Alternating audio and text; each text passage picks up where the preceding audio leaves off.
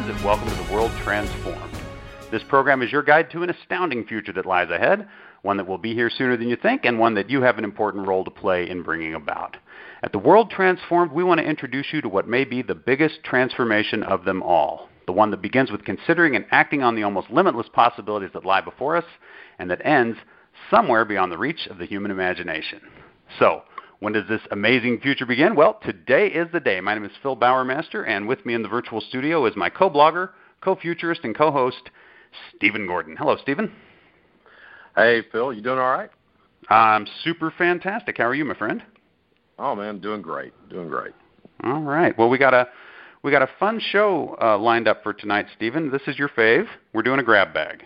So just yep, for, yep. just for you, happy Friday to you, my friend. We just yeah, it's it, basically put it this way: if if you don't like what we're talking about, give us a few seconds. We'll we'll be on to the next thing. And, yeah, uh, I mean, we basically have three topics plus other geek, uh, but they they have no discernible um, theme.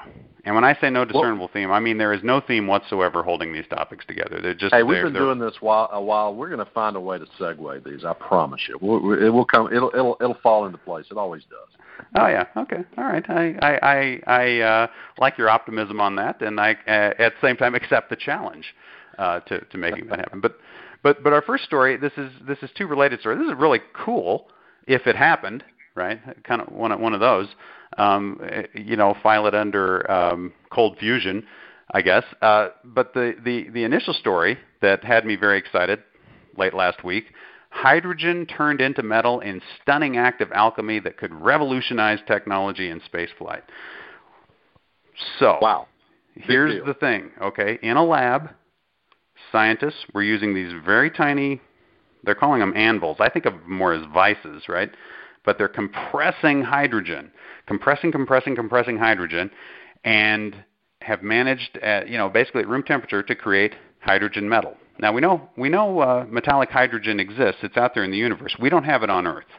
It's it's not a thing that uh, you know the prevailing conditions on Earth have made possible for it uh, for it to be produced. So it's something that we've been hoping, using exotic conditions in a lab, at some point we might be able to reproduce and uh, take those conditions, make them less exotic, and at some point actually produce hydrogen metal. Hydrogen metal would be one of the most useful things that you can that you can imagine. It would be a, a superconductor. They, they talk about applications for this. You know, uh, room imagine temperature superconductor, right? room temperature superconductor.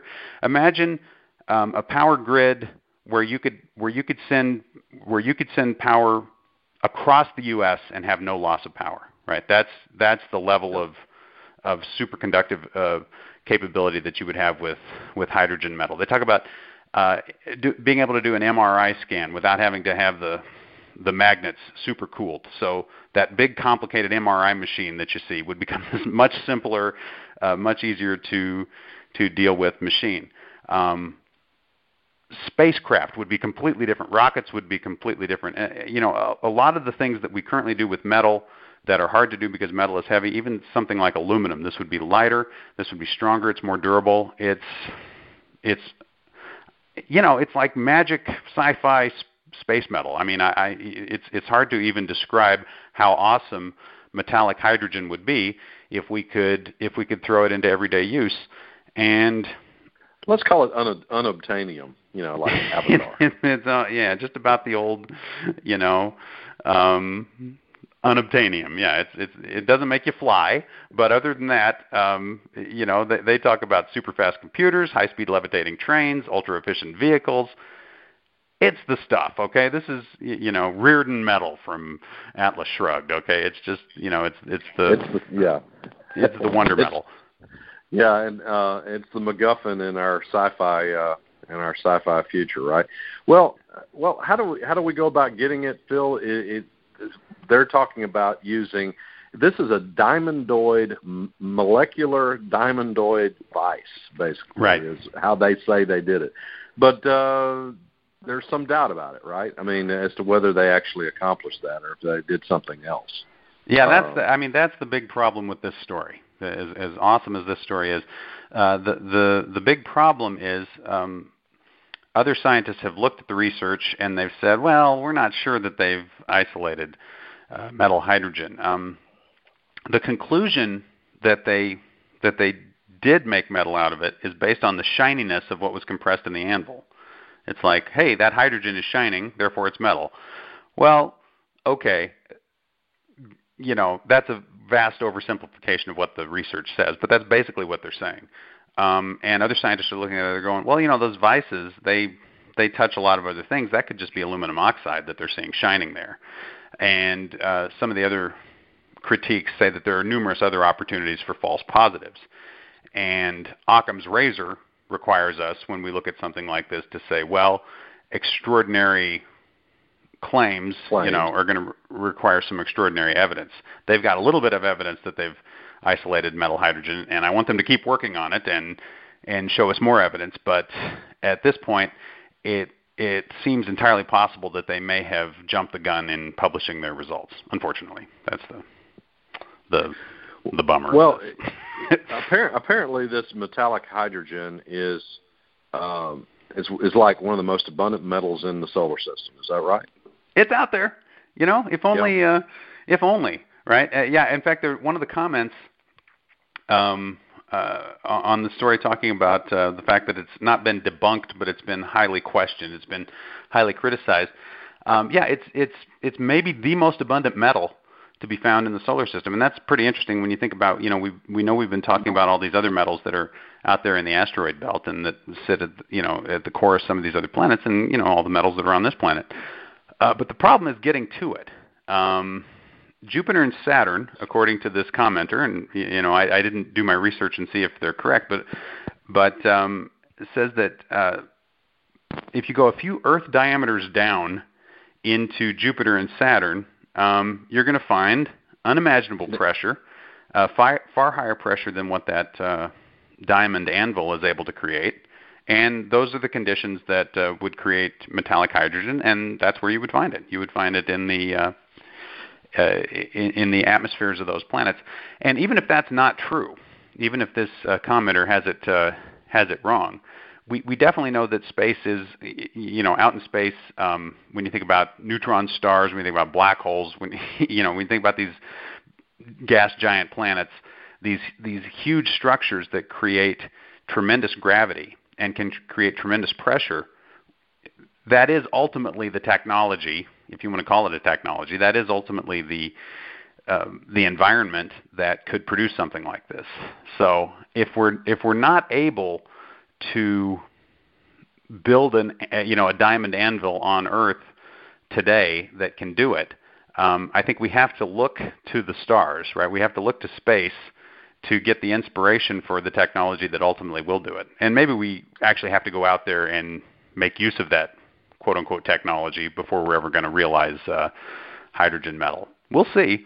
Um, well, again, I wish I wish these guys all the luck in the world. I hope that they actually have done it and that uh, it turns out that we do find a way to to produce the stuff here on Earth. But even if we don't, I guess this is kind of the silver lining to the story. Even if we never figure out a way to make it on Earth, it's out there, and all we got to do is go get it.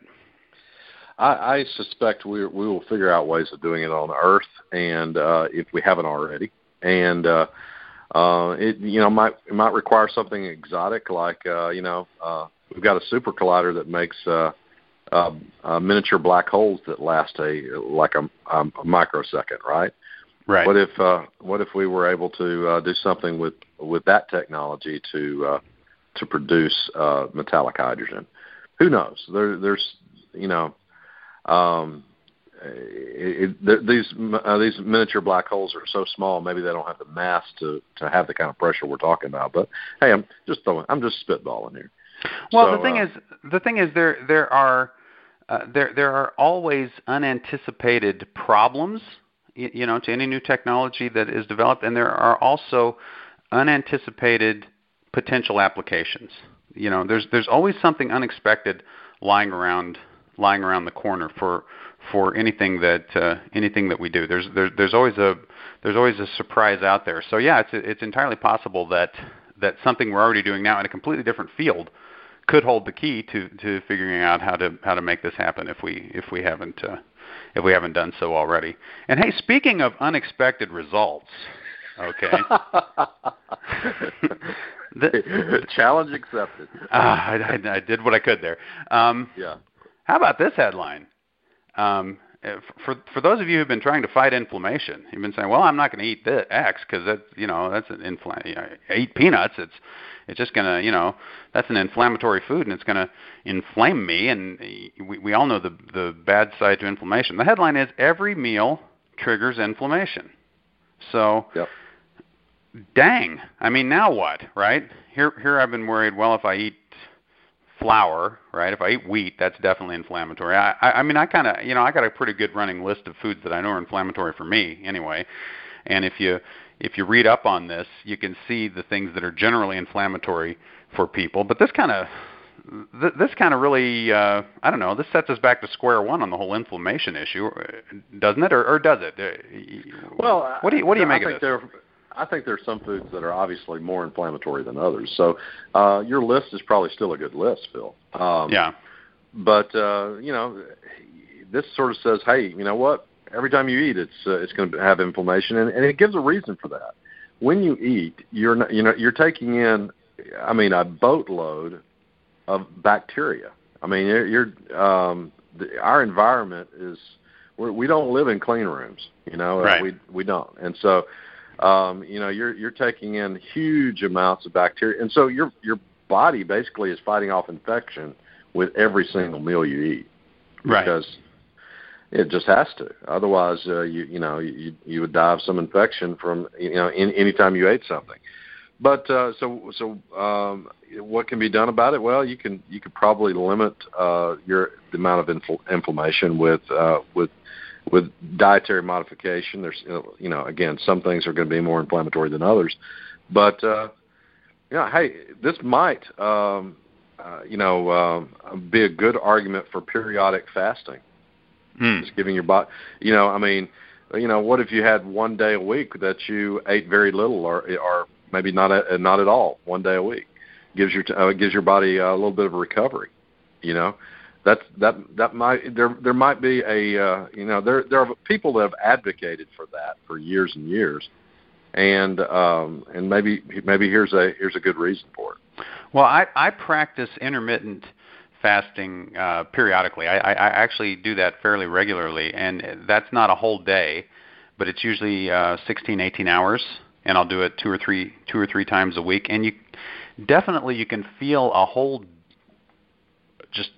host of physiological things it does to your system. I mean, it, it, you really feel different if you if you do that. If you if you build in a a, a break from from digesting food. But yeah, I think this sort of provides a big part of the answer of you know why that why that works. And I think I think it really helps us to kind of clarify our thinking around inflammation. You know, where where before, you know, you might look at it in a very very simplistic way and say, well, inflammation bad, therefore I won't eat uh, inflammatory food because I, I don't want you know I don't want this response in my body.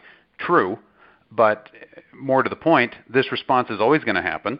Um, this this response is your is your uh, immune system at work, and it's not you know it's not a bad thing up to a point. It's something that your that your body has to do.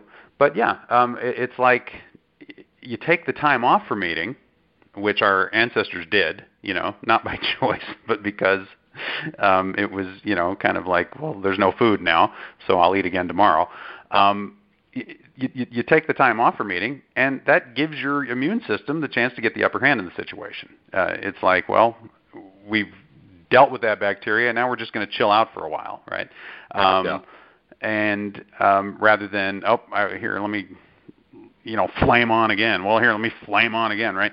It's like uh, you, you, you kind of stay in this constant state of inflammation or this this constant state of having to uh, to to re-trigger the response, and you know, it's it's like um, and and uh, you know, it gets you get far enough down that road, you end up with gut leakage and all kinds of problems. And uh, perhaps uh, just uh, you know periodic fasting could be one uh, one way of dealing uh, you know heading that off perhaps yeah you know, so. well my my I, weird I analogy for this I don't know did you see the uh, NFC championship game last week Atlanta against not. Green Bay um the the thing they talked about was, you know, the the uh, Falcons had the Green Bay defense on the field for so long they just they couldn't deal anymore, right? I mean, it's like the defense was exhausted, and that's kind of what we do to our bodies, right? I mean, it's like we just, you know, it, it, it's the offense needed to make something happen just so the defense could sit and rest for a while, right? And and kind of and recover. Yeah. and, re- and recover.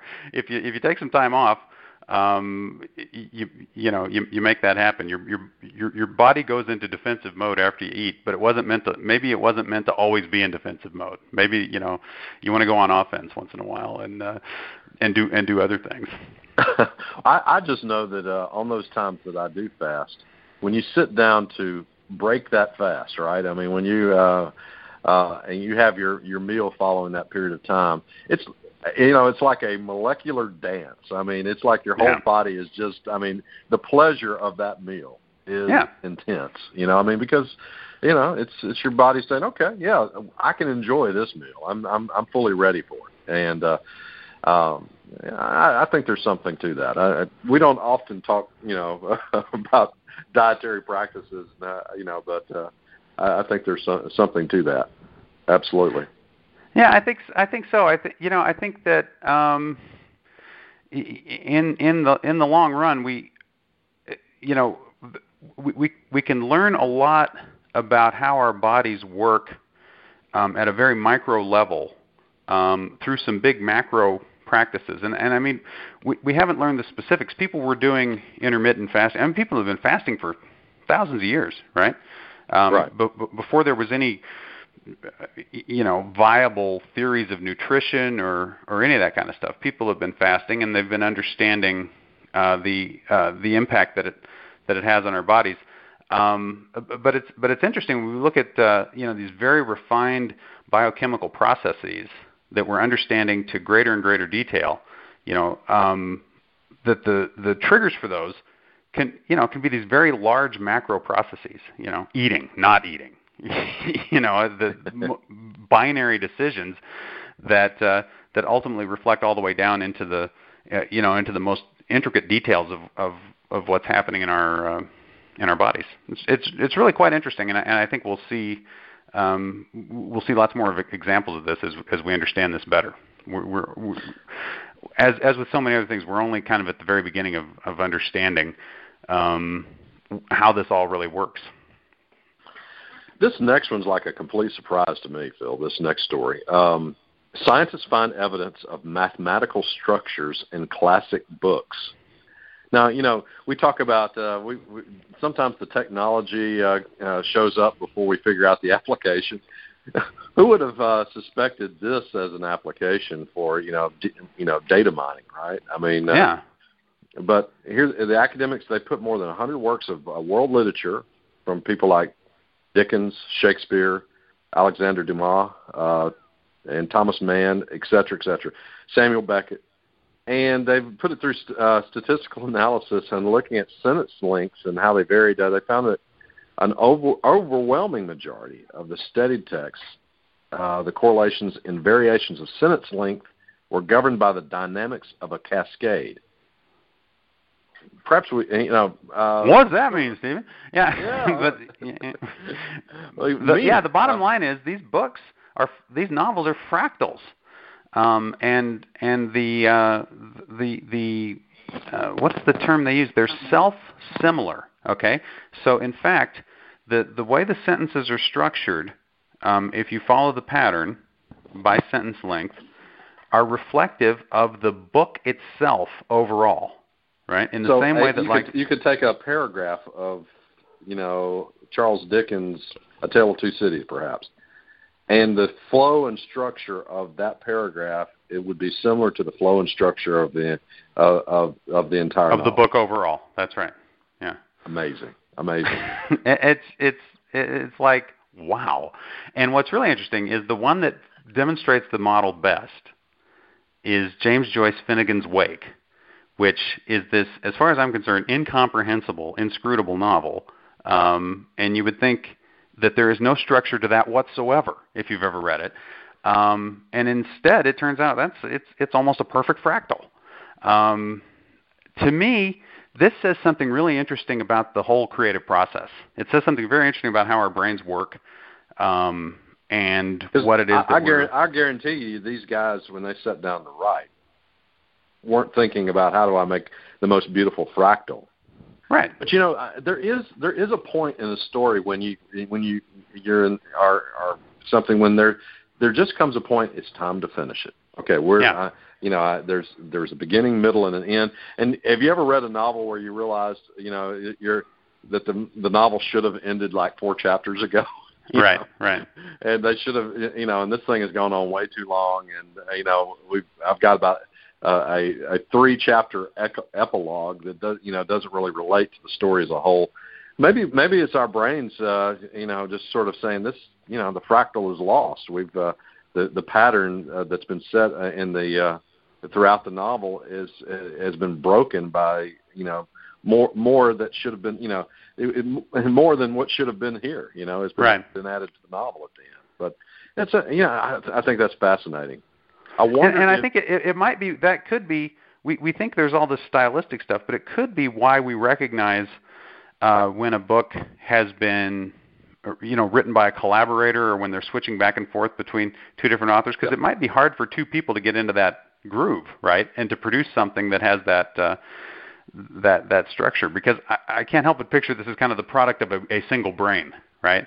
Right. That you you let one brain write and and you know it's it's going to ultimately reflect it, that. It might be a, a it might be a, a marker of you know what we consider great literature too. I mean, yeah. uh, you know, it might it might very well be that Charles Dickens uh, exhibits this, and uh, you know the a Harlequin romance doesn't. You know, I you know it. I would like to see how I'd like to see the same analysis for you know what we would consider junk literature, right? Or uh, and and see if uh, and see if uh, something that comes out would be different.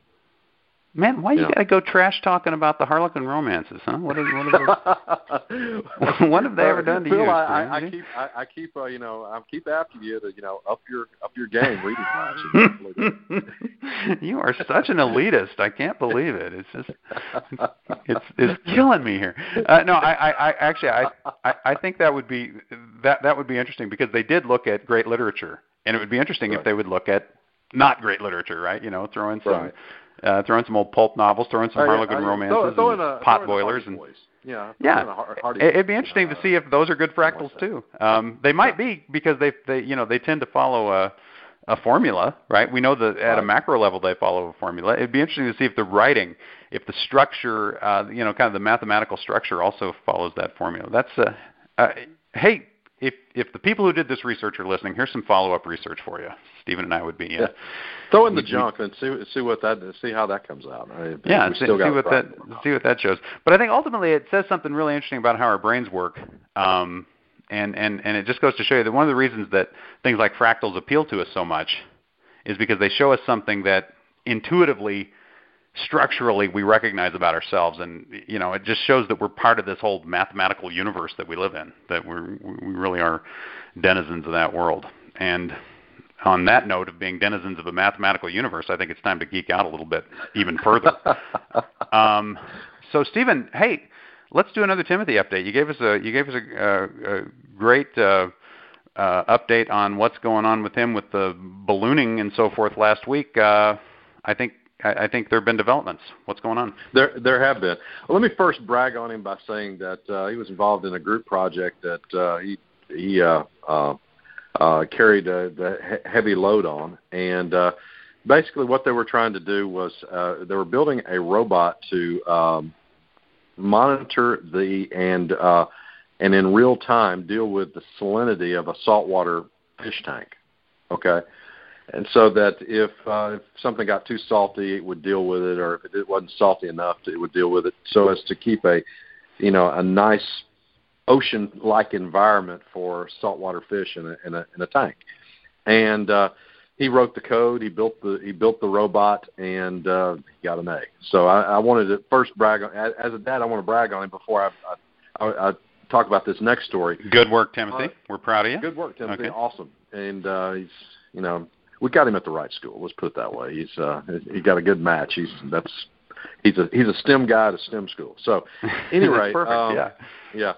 Um, on Saturday uh, of you know late last week on Saturday, they uh, he and, and a group uh, attempted to launch a high altitude uh, uh, balloon, a weather balloon, and uh, unfortunately, and they're not quite sure how it happened. Either the uh, the electronics package uh, was failed to you know the failed to be attached properly to the uh, radio, or it was not transmitting properly before they launched.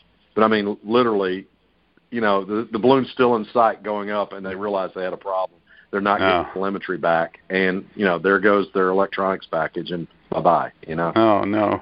And so you know they're they're they're going back to the drawing board, saying, okay, uh, you know, my thought that you know when I was visiting with Timothy about it, I said, well, you know, make sure you got good telemetry on the ground. You know, I mean, right? Is your machine talking to your computer right there on the ground? Well, yeah, okay, let's launch.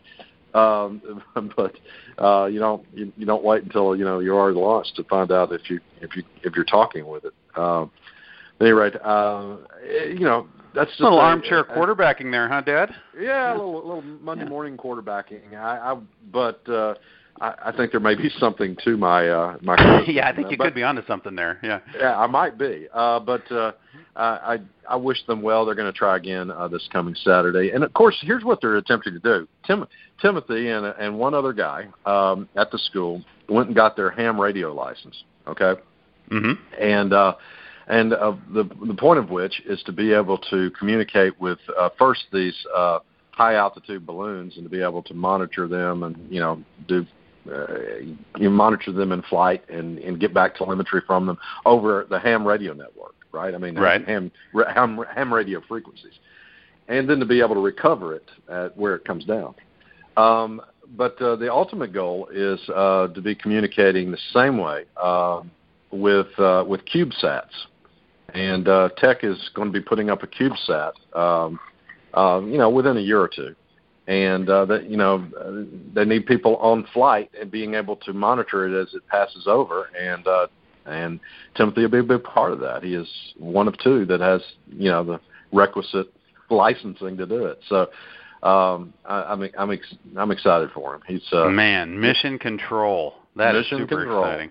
Yeah. Well, keep us keep us posted on uh, the the you know hopefully they get the balloon going uh, successfully next time and uh, and and Timothy's uh, long journey here towards becoming the mission control guy. Can't wait to yeah. can't wait to hear more about that. That's exciting. Timothy was uh, going, "Oh, the helium! Oh, I can't believe we lost that much." You know, That's just pricey you know, helium. Yeah, absolutely. Yeah, the helium alone makes it. Uh, that's probably the most expensive component of the whole thing, actually. Yeah, I, more so than the electronics, amazingly. So, yeah, it's. Um, I, I wish them well, and and uh, and hope they have better success. Uh, you know, in the coming week or two. All right. Well, keep us posted on that. Our final our final other geek, uh, NASA's new astronaut suits are straight out of 2001: A Space Odyssey. Hey, follow the link, folks, and you will see that we're not kidding. These look a lot like the 2001: A Space Odyssey spacesuits, and it's just you know what? It's just good when when life imitates uh, favorite science fiction movies. You know, it's it's cool when they build a space shuttle and call it the Challenger, and it's cool when uh, uh, when we see spacesuits that look like the ones that we saw when we were kids in the movies. It's uh, I, I don't know something very comforting about that, and it's it's the thing that makes me know that eventually I'll have the flying car and the Mr. Fusion from Back to the Future, right? Because it just it, it takes well, a know, while, but ultimately we get it. The the first spacesuits, the you know you have to have a pressure. You know our our our bodies you know are pressing outward 14.7 pounds per square inch because that's you know at sea level that's uh, we we get 14.7 pounds of pressure pushing in on us. So right. our bodies are are made to push out 14.7 pounds of pressure. And so uh, unfortunately that's you know in in space there is no pressure on you. So the early spacesuits would accomplish this by basically being a balloon right. pressing in with the amount of pressure you need but uh, you know, uh, uh, astronauts would talk about how exhausting it was to move in that thing because every movement you were basically having to bend that balloon, right? Right. You were right. you were fighting against the balloon with every movement you make. Uh, these new these new suits apparently provide the pressure you need, but are are built much more compact and uh, and and and I, I would imagine you'd you you don't have to fight it quite so much. Um, be able to move in space, and so uh, yeah, they yeah, I, probably they looked that way in the movie because uh, it just you know from some costume designers it looked better for them to be more streamlined and not so bulky yeah. and not to look like the spacesuits of the day. Um, but you know, function has followed form in this case, and uh, we've actually caught up to uh, spacesuits that look cooler because, as you point out, um, they're just they're a little bit better engineered. They're able to solve they're able to solve certain problems, and it is better to walk around in something that's more like clothes uh, than walking around in a balloon. Yeah, yeah. Yeah. So, so, but uh, Also- net result, you know, it looks more like the movies, and I think that's what uh, that's that's what makes me very happy about this story. well, this has been fun this week, Phil. We've had a great one. Well, we've had a we've had a great week. It's been great talking with you. We're going to be back on Monday with three brand new shows. Uh, we look forward to talking with you then. And until next time, live to see it.